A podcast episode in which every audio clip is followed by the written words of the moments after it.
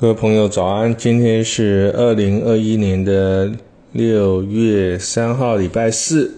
我们今天要谈的是生活用心点，也就是我的第八本书。这本书有一个副标题叫做张尚维的书法疗愈学。那顾名思义呢，用书法当做疗愈我们身心灵的一种方式啊。那确实是有它的功效。那我们要谈的是七十八页有一篇文章叫禅句啊，禅就是我们去打禅啊，禅宗的禅禅句，富有一些佛家啊道理的一些短短的句子。我来念一下这篇文章。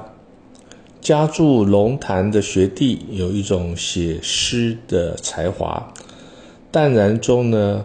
有一点惆怅，但是很勾人的心。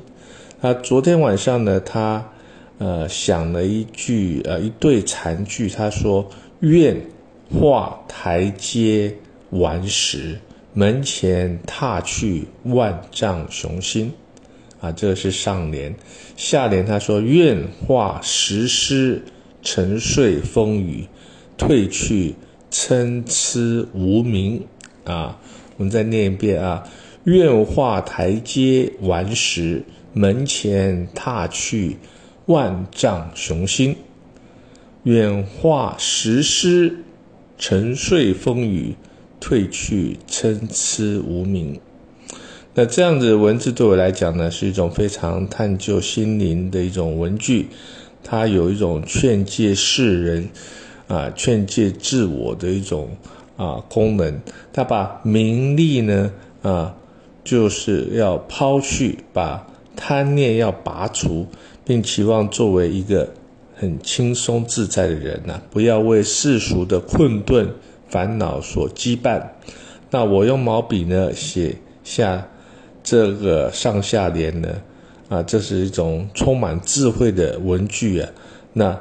这个书法字形优雅稳重，还带有一种出世的美。那许多人看到，啊，这个书法就登在啊，在脸书上啊，这个七八年前的事啊，又读了这种呃启发人心的内容呢，无不发出赞叹。那我们都知道，弗洛伊德是西方心理学大师，那他的梦与性的一个理论呢？很多人视为经典，当然在书法的领域当中呢，书与文所记载的内涵呢，往往是这个书写者啊当时的心灵状态一种反射。那东方西方的许多哲理呢，其实有一些共通的地方，我们可以从字迹来判断一个人当下的心理状态，也可以从他的字迹呢。来了解他的人格啊特质，从他的挥笔的快慢、停笔的安排啊，整篇文字的空间的一个设计呢，呃，他的布局呢，可以窥探出的一些端倪啊。